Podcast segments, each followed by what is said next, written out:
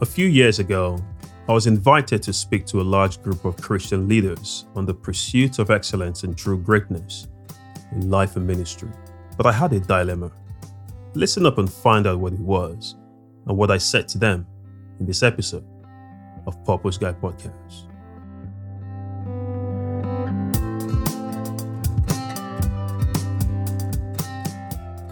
Hey guys, welcome to Purpose Guy Podcast where you get inspired to live the God intended life.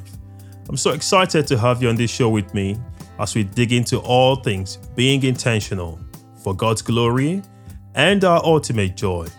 So let's get into it.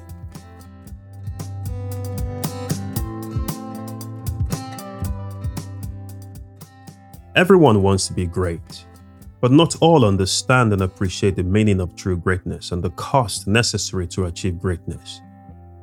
So many settle for average, not for lack of effort, but understanding. A few years ago, I was invited to speak to a large group of Christian leaders on the pursuit of excellence and true greatness in life and ministry. But I had a dilemma. How do you call men already embodied with a passion for Christ to a life of greatness and not mediocrity? How do you inspire great leaders to aim for more? In fulfilling their God intended mission. And so I started from the beginning, calling them to ponder their calling, purpose, and whether they are truly aligned to God's call on their lives. You see, greatness in God's eye is not about you. It's not about our self focused obsession with wealth, influence, and accolades or positional authority. Greatness begins with knowing embracing and aligning yourself with your purpose on earth. To be great is to know your purpose, to pursue it with a sense of urgency, and to leave no stone unturned until you have fulfilled it and many are impacted along the way. To be great is to be intentional and completely sold out to a cause greater than you, and ultimately greater than life itself. As a follower of Christ, I'm defining greatness from eternal perspective. For me, anything we achieve outside of Christ has little or no eternal consequence. I often find it helpful to glean from the experiences of men and women who have gone ahead of us, past and present. I believe we can learn from their successes and mistakes, and even failures, without making them our focal point in terms of standard. Christ is the only standard we must follow.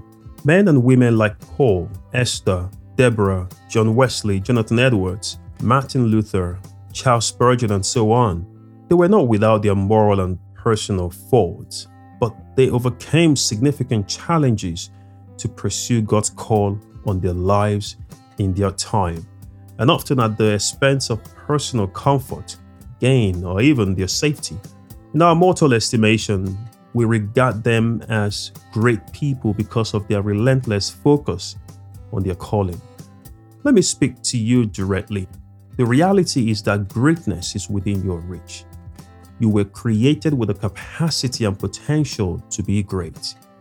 And that's why you have an identity and a calling in Christ in a broken world that needs what God has given you.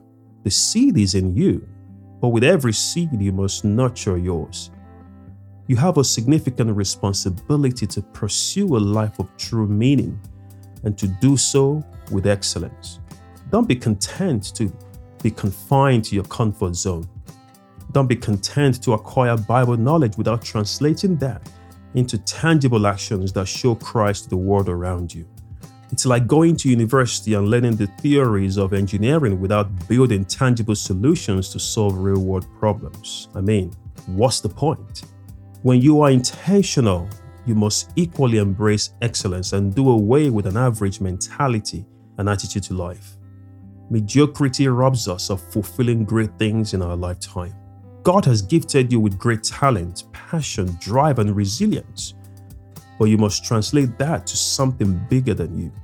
Harness your gift for good works. Keep pushing yourself to discover new opportunities to grow Stretch yourself to try new things, embrace new experiences, and apply those knowledge to help him solve a problem, however small, and fall in love with a life of excellence.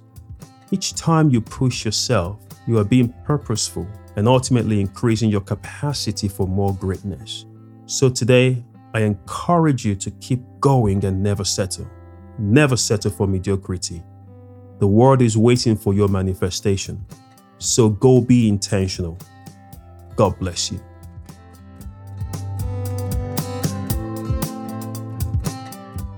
Thank you for listening to this edition of Purpose Guy Podcast, where you get inspired to live the God intended life.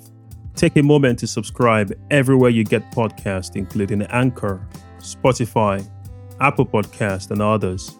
Just search Purpose Guy Podcast. On to the next episode. Be intentional